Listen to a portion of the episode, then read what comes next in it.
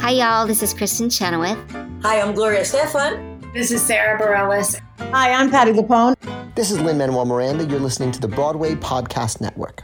Whether you're selling a little or a lot, Shopify helps you do your thing, however you cha-ching. Shopify is the global commerce platform that helps you sell at every stage of your business. From the launch your online shop stage to the first real life store stage, all the way to the did we just hit a million orders stage, Shopify's there to help you grow. Whether you're selling scented soap or offering outdoor outfits, Shopify helps you sell everywhere. From their all in one e commerce platform to their in person POS system, wherever and whatever you're selling, Shopify's got you covered. Shopify helps you turn browsers into buyers with the internet's best converting checkout, 36% better on average compared to other leading commerce platforms. And sell more with less effort thanks to Shopify Magic, your AI powered all star. So, do you want marketing made simple? Shopify removes the guesswork with built in tools that help you create, execute, and analyze all your online marketing campaigns. Sign up for a $1 per month trial period at shopify.com slash income, all lowercase. Go to shopify.com slash income now to grow your business no matter what stage you're in. Shopify.com slash income.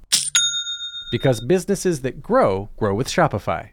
Hey guys, it is Ryan. I'm not sure if you know this about me, but I'm a bit of a fun fanatic when I can. I like to work, but I like fun too. It's a thing. And now the truth is out there. I can tell you about my favorite place to have fun Chumba Casino. They have hundreds of social casino style games to choose from, with new games released each week. You can play for free anytime, anywhere and each day brings a new chance to collect daily bonuses. So join me in the fun. Sign up now at ChumbaCasino.com. No purchase necessary. VGW. Void were prohibited by law. See terms and conditions. 18 plus.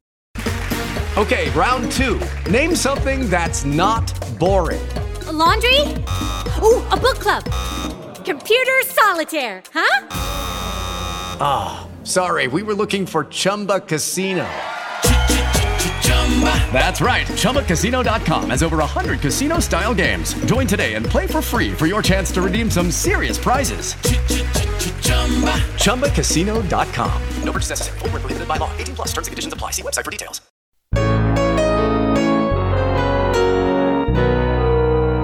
Hello and welcome to Musicals with Cheese, and today I am interviewing a very special guest. Please welcome playwright playwright, actor, and badass Sarah Elizabeth Grace, who's played the regime is female, played November 1st to November 17th at the Tank Theater. Thank you for joining me, Sarah. My pleasure. All right, so the can you tell me a little bit about the play? I have a premise right up, but I feel like you'd say it a lot better than I would. oh, sure, yes. The log line. Um, so the long and short of it is is that it is a dystopia or utopia, depending on your gender identity. Um, it it is a story about generational feminism, and it's full of stunts and love, and it's a sexy, scary show. Um, it's set in 2028, where basically you could think after a certain election in 2016, America turned into a dictatorship and then, after about 10 years of that, a virus was released that wiped out about two thirds of the male population. And then a revolution happened, and now women and non binary people are in charge. And anyone caught performing a white supremacist or patriarchal act is tried. And if they are found guilty, they can either take a lethal injection or meet with the specialist, which is the character I play, who executes people with her bare hands. She lives isolated in an undisclosed location with her ex congressman father. And the first cis male government member is becomes her new um, sort of assistant because her assistant that she's had for the last year and a half is now moving up in the ranks after being mentored by my character.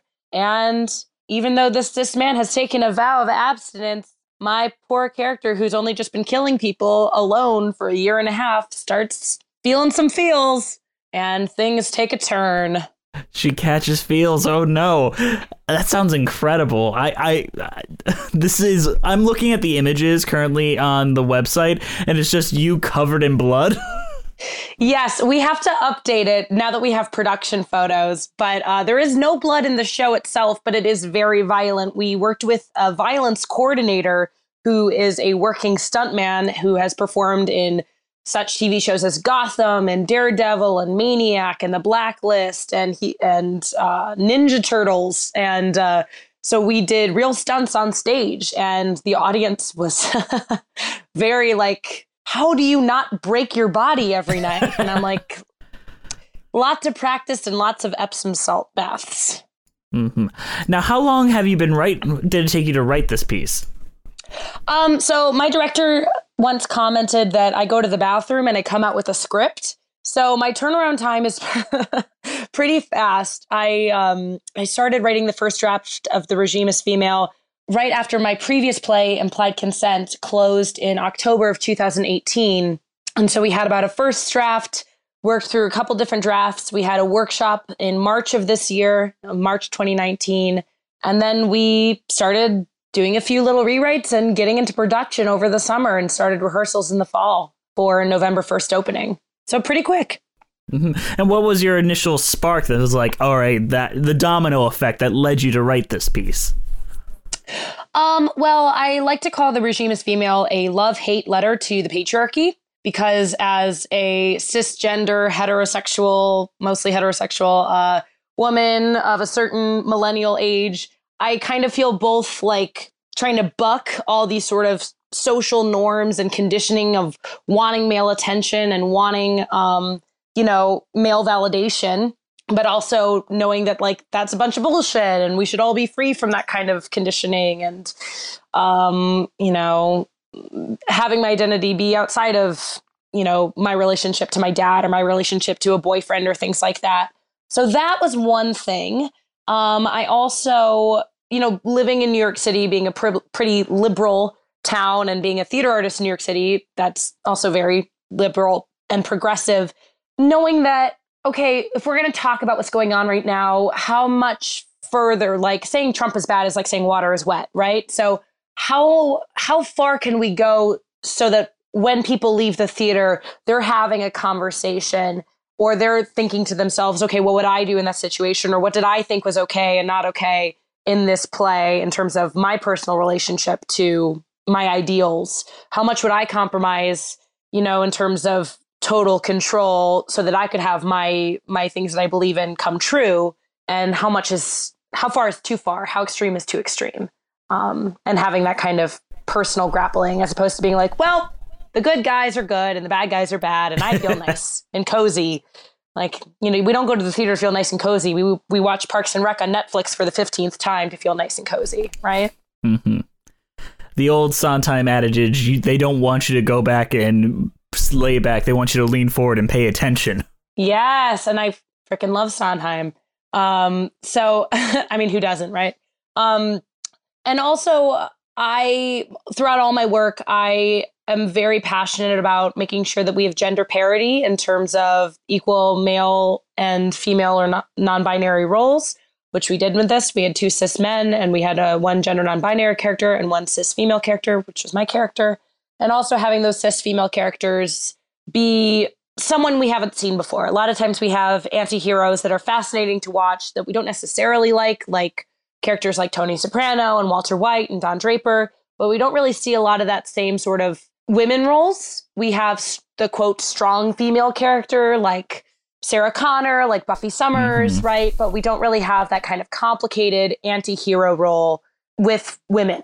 And so that was really important to me as well to create something like that where we could see this person who was very strong and powerful, um, but also very self centered and short sighted when it came to her uh, emotional literacy, which we see a lot with male characters, but we don't get to see so much with female characters. So I know that that was something people responded very strongly to when they came and saw the piece, especially women, mm-hmm. but also men too. I think we, I think everyone benefits from that. Mm-hmm. My sort of and- log line with with women is that, uh, or sorry, my my log line as a playwright is that women are just as human as men, which means we're just as fucked up as men, and I want to showcase that. Brilliant. And what would you say were your biggest inspirations as a writer for this piece?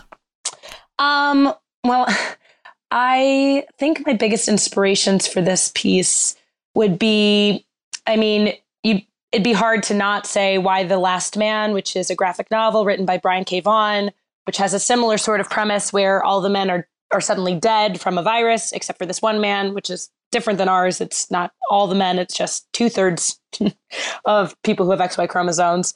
Um, so Y: The Last Man was definitely an inspiration. The Emily Blunt character in the film Edge of Tomorrow was a big inspiration for me. Also, I think Buffy the Vampire Slayer is a big piece of uh, inspiration that continues to be sort of like the foundation of everything that I do, for better or for worse.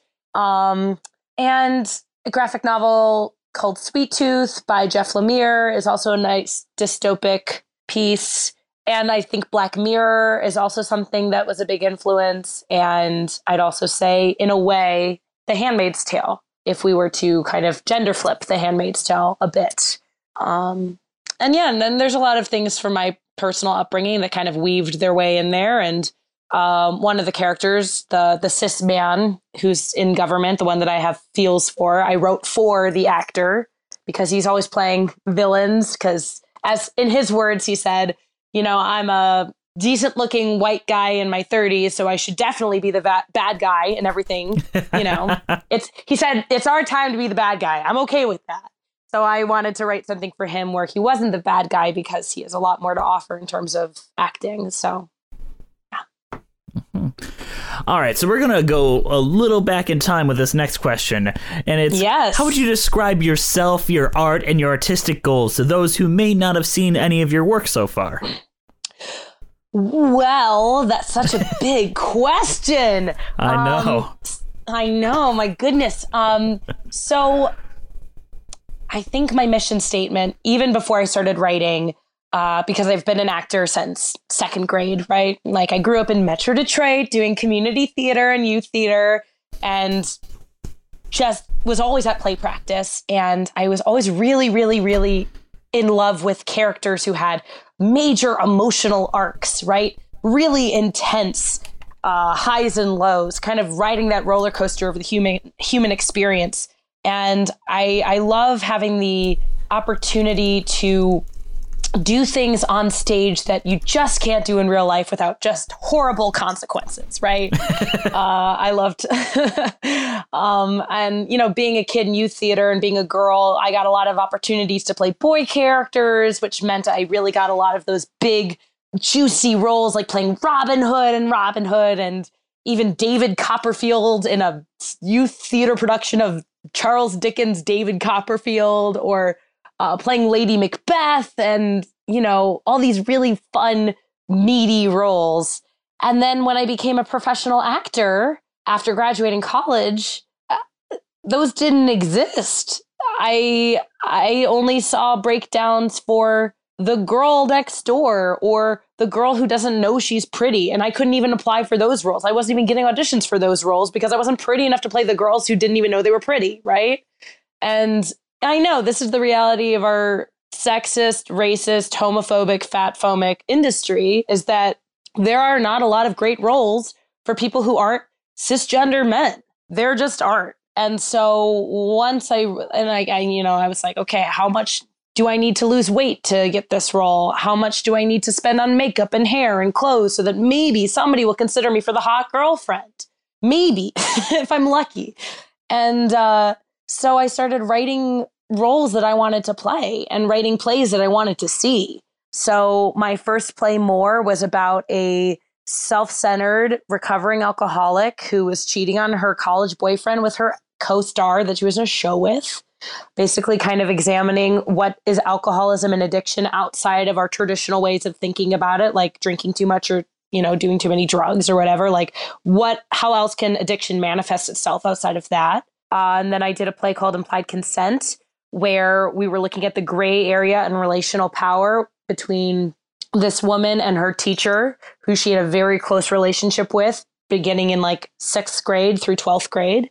Um, and the sort of generational echoes of having this sort of undercurrent of power leaning towards men in a male female relationship. And how can we break that cycle? And then, of course, the regime is female, which uh, we've already addressed. And we just have this big gap, even though, you know, we have shows like Russian Doll and Fleabag and Killing Eve and, you know, Handmaid's Tale, even though that's a t- terrible, like, there's women are not in power in the show. They're just at the center no. of the show. uh, but it's a great show. I love the show. fantastically well done. But the point being, even though we have these amazing shows that do center around women, we're still we're still seeing a huge, you know, we still don't have gender parity in terms of media content, in terms of fiction content. So that's really important to me. And then while we're building towards that, also being sure that we're being mindful of things outside of just the cis world of gender parity, right? Not just women and men, but where can we include a gender non-binary character? Mm-hmm. Where can we examine, um, you know, toxic masculinity in a way that's hurting cis men or making the trans experience more difficult? Uh, and working, so I've been aiming to work with m- more communities and also trying to decenter myself in terms of those collaborations. Mm-hmm. Now, here's a question I have just bouncing off that idea. And absolutely, I, I, don't mean to lead anything, but it's more something I've dealt with with my own art. So I'm curious as to how you've dealt with it. Um, Please. As someone that is that is a cisgendered male, um, and you're also cisgendered. Do you ever find it different, difficult to write those for the non-binary because you don't want to misrepresent it in any way whatsoever? No, uh, I don't. Uh, I mean, and I'm not going to call myself a non-binary character writing expert by any means. Um, right. We we were very fortunate in casting the regime is female, where the applicants. Well, I should say there are there are several ways of how to bring people in for an audition here in New York City. There is basically if you're doing independent theater, you post a listing on Backstage Magazine or Actors Access. Um, as of when we posted the listing, there was no gender non binary um, option in telling these applicants that this character was gender non binary or asking for gender non binary performers to apply.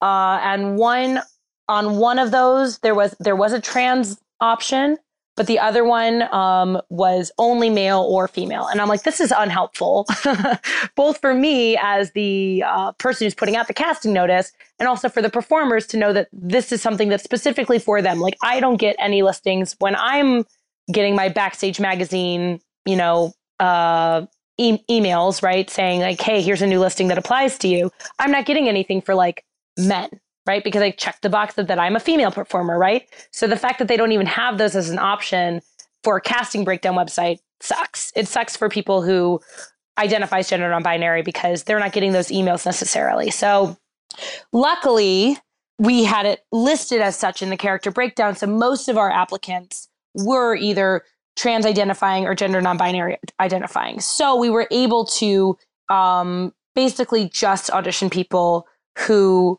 were living the life of the character in terms of their experience. Um, and I, in terms of when this character, their character is called the messenger, Sam. Um, when when I was writing Sam, I was it was either something that was just they were just this character, and the character just happened to have this ge- this gender, right? Gender non-binary, right? It wasn't it wasn't something that was necessarily factored into the character in terms of like, well, I drink Diet Coke because I'm gender non-binary, right? Like it wasn't like that. They just they're just um this new generation of people who are outside of these sort of subscriptions that we've been brought up with or that millennials have been brought up with. They're this new generation that can define things for themselves and be brave and live in their truth and live in their power without any fear because of this new way of living, this new society. Um, and in terms of anything that's been a personal anecdote, uh, I, I have a few friends in the community, and I I asked if I could borrow some of their sort of personal stories or uh, personal perspectives on certain things, and they said absolutely. So most most of my characters are based on people that I know anyway, right? Like writers just borrow people, right? So that's that's how I wanted to make sure things were accurate, and also we were workshopping this play you know, as soon as I wrote a first draft, I had a reading in my living room. Almost every time we've had a reading of this play, the person who's read The Messenger has also been somebody who identifies as gender non binary. So if there's something that's off or something that didn't feel truthful to them, they would let, let they would speak up and let me know. Beautiful answer. Thank you. Thank you for that. Um, now we're going even further back. Um, how does a girl from a Metro Detroit suburb become an acclaimed New York playwright? Oh, an acclaimed New York playwright, Ben Brantley. My goodness. Um, so acclaimed. Um, Hey, I, you've got reviews. You got five star reviews. I, I, you're acclaimed. I'm so acclaimed. Like, um, how does a girl from Metro Detroit? Oh my goodness. Okay, first of all, like the 13 year old girl from Metro Detroit, if she had like heard that question, would have been like, "Oh my god, I did it! I made it! I did it!" like, I have always been a drama nerd. Always, always, always, always, always. From like the moment I even knew what like a play was, I was like, I have to do this. I have to be like I remember being in fourth grade and my friend had like a celebrity birthday party where everyone had to dress up as like a celebrity. And I remember her older sister was like Gwen Stefani, and I think she was like Britney Spears, and I was Judy Garland. like, like total fucking drama nerd. Oh, also, I can swear on this, right? Oh, of course. Feel free. Okay, cool. Just wanted to make sure I'm like swearing up a storm. Um, Swear as much as you want. So I was really lucky. First of all, my mom is a huge supporter of the arts. Like, she would buy every original Broadway cast soundtrack that I wanted. Um, every time I wanted to be in a play, she would drive me. You know, um, I went for my first communion to my matinee performance of Oliver. You know, like I, I just was always in theater, and I was really fortunate. I grew up in Bloomfield Hills, Michigan, which has a really, really strong youth theater program through the rec department. And this man named Tom Logan ran this third grade through fifth grade uh, group of kids would meet like on Saturdays called the Knapsack Players. And then Saturday and Wednesday group called the Rising Stars, which was like sixth grade through ninth grade. And we would do like the Rising Stars would do five plays a year. Like, and not just like kiddie plays. Like, we did uh, uh, like a classic in the summer, like Hunchback of Notre Dame, and then we do like a more child-friendly play, like Alice in Wonderland in the fall, and we go to like schools and tour one day out of the you know like one day in the fall, and like go to these elementary schools and do the play for them, and then we do like a classic in the winter, like Skin of Our Teeth or Spoon River Anthology, like these really high-level literature plays. And then we do a Shakespeare play like Macbeth or Midsummer Night's Dream. And that's how I got to learn Shakespeare for the first time. That's how I fell in love with it. Um, and then a musical in the spring like Bye Bye Birdie or Oliver. And then we just do it all over again. So I got exposed to all these amazing pieces of work. And then I went to um, this, our public school system is amazing. And we had drama in middle school, like as a class. And I remember like first day of sixth grade, my drama teacher is taking roll call and he's like, Sarah Grace, that's an actor's name. Don't ever change it. And I'm like, oh my God. Oh my God, I love this drama teacher so much. And I like, I've already been in a lot of plays. And he's like, oh, great. Well, then I don't worry about you. And yeah, it was just, it was just so encouraged, you know, and went to a great high school that had a really, really strong uh, theater program. Uh, that's no more because our schools merged and now it's just Bloomfield Hills High. But just had really amazing, strong mentors. And I wanted to go to NYU Tisch, and they all were like, You're going to do it. You're going to get in. And I did. And I did musical theater, and it sucked only because. Oh. No, it it's a very hard CAP21, which also no longer exists. I seem to be in these institutions that are prestigious and then disappear after I graduate from them. But it was just um it's a school of 64 kids three days a week who are all the stars of their hometown and are 18 years old and just moved to new york city so insecurities are running high. And then you're in a school of like 20000 kids two days a week and you're like an 18 year old in new york city and it, it can be really rough and it can be a tough transition and i just again like you kind of need to fit into these boxes in musical theater and that's changed a lot in the last few years i will say. There's a lot more um, independent content that's finding its way into the mainstream and that's super awesome but it was just a big struggle in terms of fitting in and what type are you and are you a great dancer? Are you a belter? Are you a this? Are you that? And if you don't fit in the box then like what are you? You know i don't know what to do with you you know, I, I met a manager after doing my industry night uh, my senior year, and he wanted to work with me. And then he met me in person, and he's like, "I'm sorry, you're just not two dimensional enough to play an ingenue." I was like, I was like, "Oh shit, okay." Uh, yeah, and then I was working enough as an actor, you know, doing like indie theater, uh, commercials. I was on Law and Order. I was doing some short films. Uh, but then one one you know a couple of months into it, like things started to well, a couple months at a stretch, something dried up, and I was like, I don't know. I have all these feelings. Let me write a play. And so I wrote a play, and then I just thought maybe I'd only have one play in me, and I've just kept going. And the community that I work with just continues to grow and get stronger. And uh, it's really nice to go back and forth between being a you know sort of mercenary actor and just acting in somebody else's work, and then meeting all these amazing creatives, and then doing my work and then taking some of those creatives that I've worked with and bringing them on board and uh, continuing to grow my my the community of people who I was going to say my fans, but that sounds really dumb. Like the community of people who like seeing my work and having them come back for the next play and the next play and crowdfunding and things like that and growing that community and and supporting other playwright uh, playwright performers and yeah, it's kind of become it's really a thing now, which I did not expect even three years ago. I didn't expect to be thinking that I was a playwright and performer. I just thought I'd only have one in me, but here we are. I'm super addicted to it. It's a terrible addiction, but it's uh, it's a it's better than the other ones. Agreed and agreed, and for all of us included. Like now we have your art now in the world. That's fantastic. Very rarely does addiction affect other people positively the way that your addiction kind of does. Yes, I yes, and it gives people an opportunity to have a, a fun night or a fun time if they're a part of our show. You know. Mm-hmm.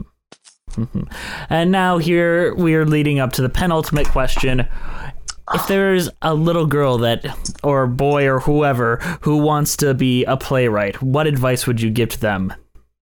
Oh, well, I actually, because surprisingly, or maybe unsurprisingly, acting and writing doesn't pay the bills.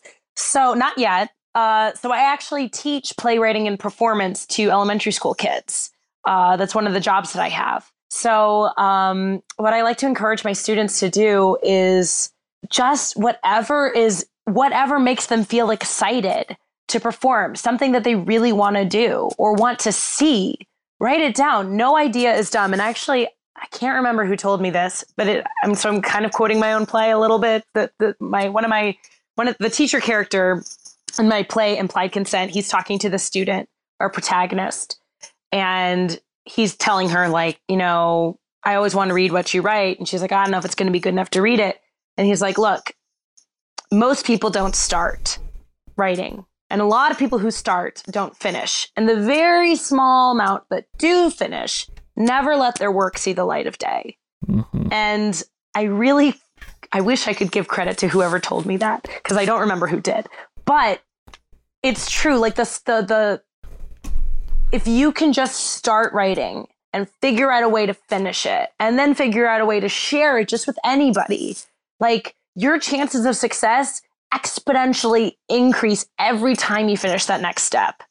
And then you know, it doesn't have to be a big, humongous production. It can just be a reading for your friends in your living room. And then maybe you submit it to a festival and then maybe it's not so hard to produce like you thought it was going to be. It's really, especially coming from an acting background, it's so hard to get work. Like you need to jump through so many hoops for somebody to say, yes, you can participate. But as a writer, you start participating the minute you start typing or the minute you start journaling. And that's amazing.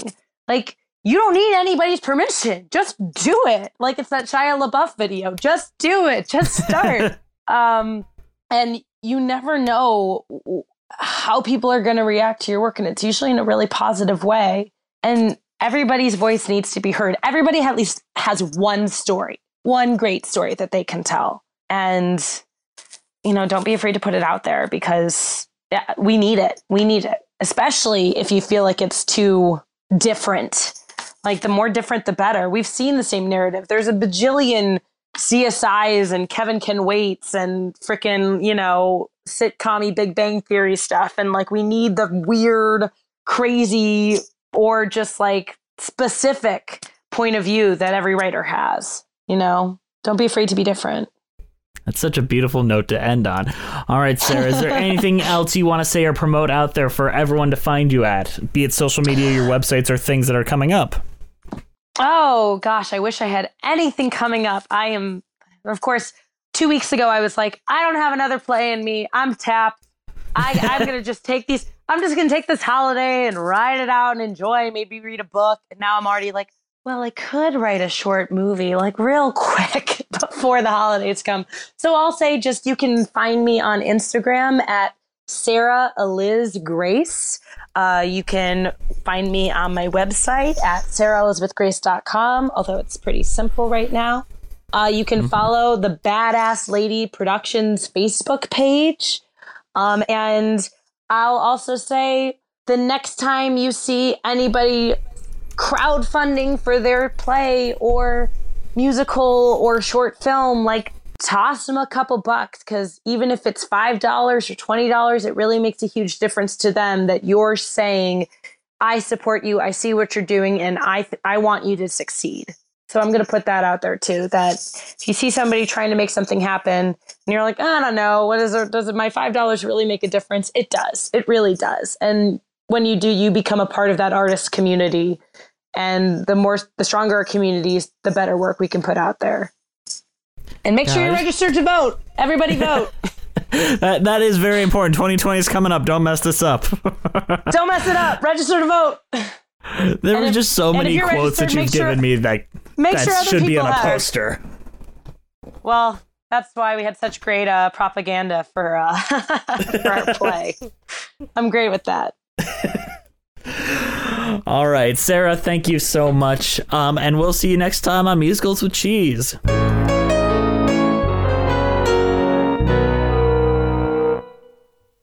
Hey, it's Leslie Odom Jr. here on the Broadway Podcast Network to tell you about the Rise Theater Directory, a program of Maestra Music. Rise is a national online resource designed to connect and empower backstage and administrative and creative theater professionals from underrepresented backgrounds.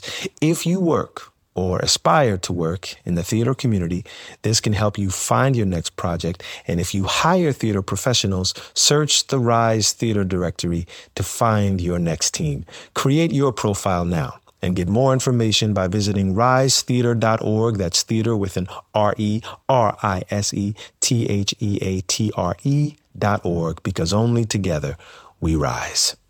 Step into the world of power, loyalty, and luck. I'm gonna make him an offer he can't refuse. With family, cannolis, and spins mean everything. Now, you wanna get mixed up in the family business. Introducing The Godfather at ChumbaCasino.com. Test your luck in the shadowy world of The Godfather slot. Someday, I will call upon you to do a service for me. Play The Godfather now at ChumbaCasino.com. Welcome to the family. No purchase necessary. VGW Group. Void where prohibited by law. 18 plus. Terms and conditions apply.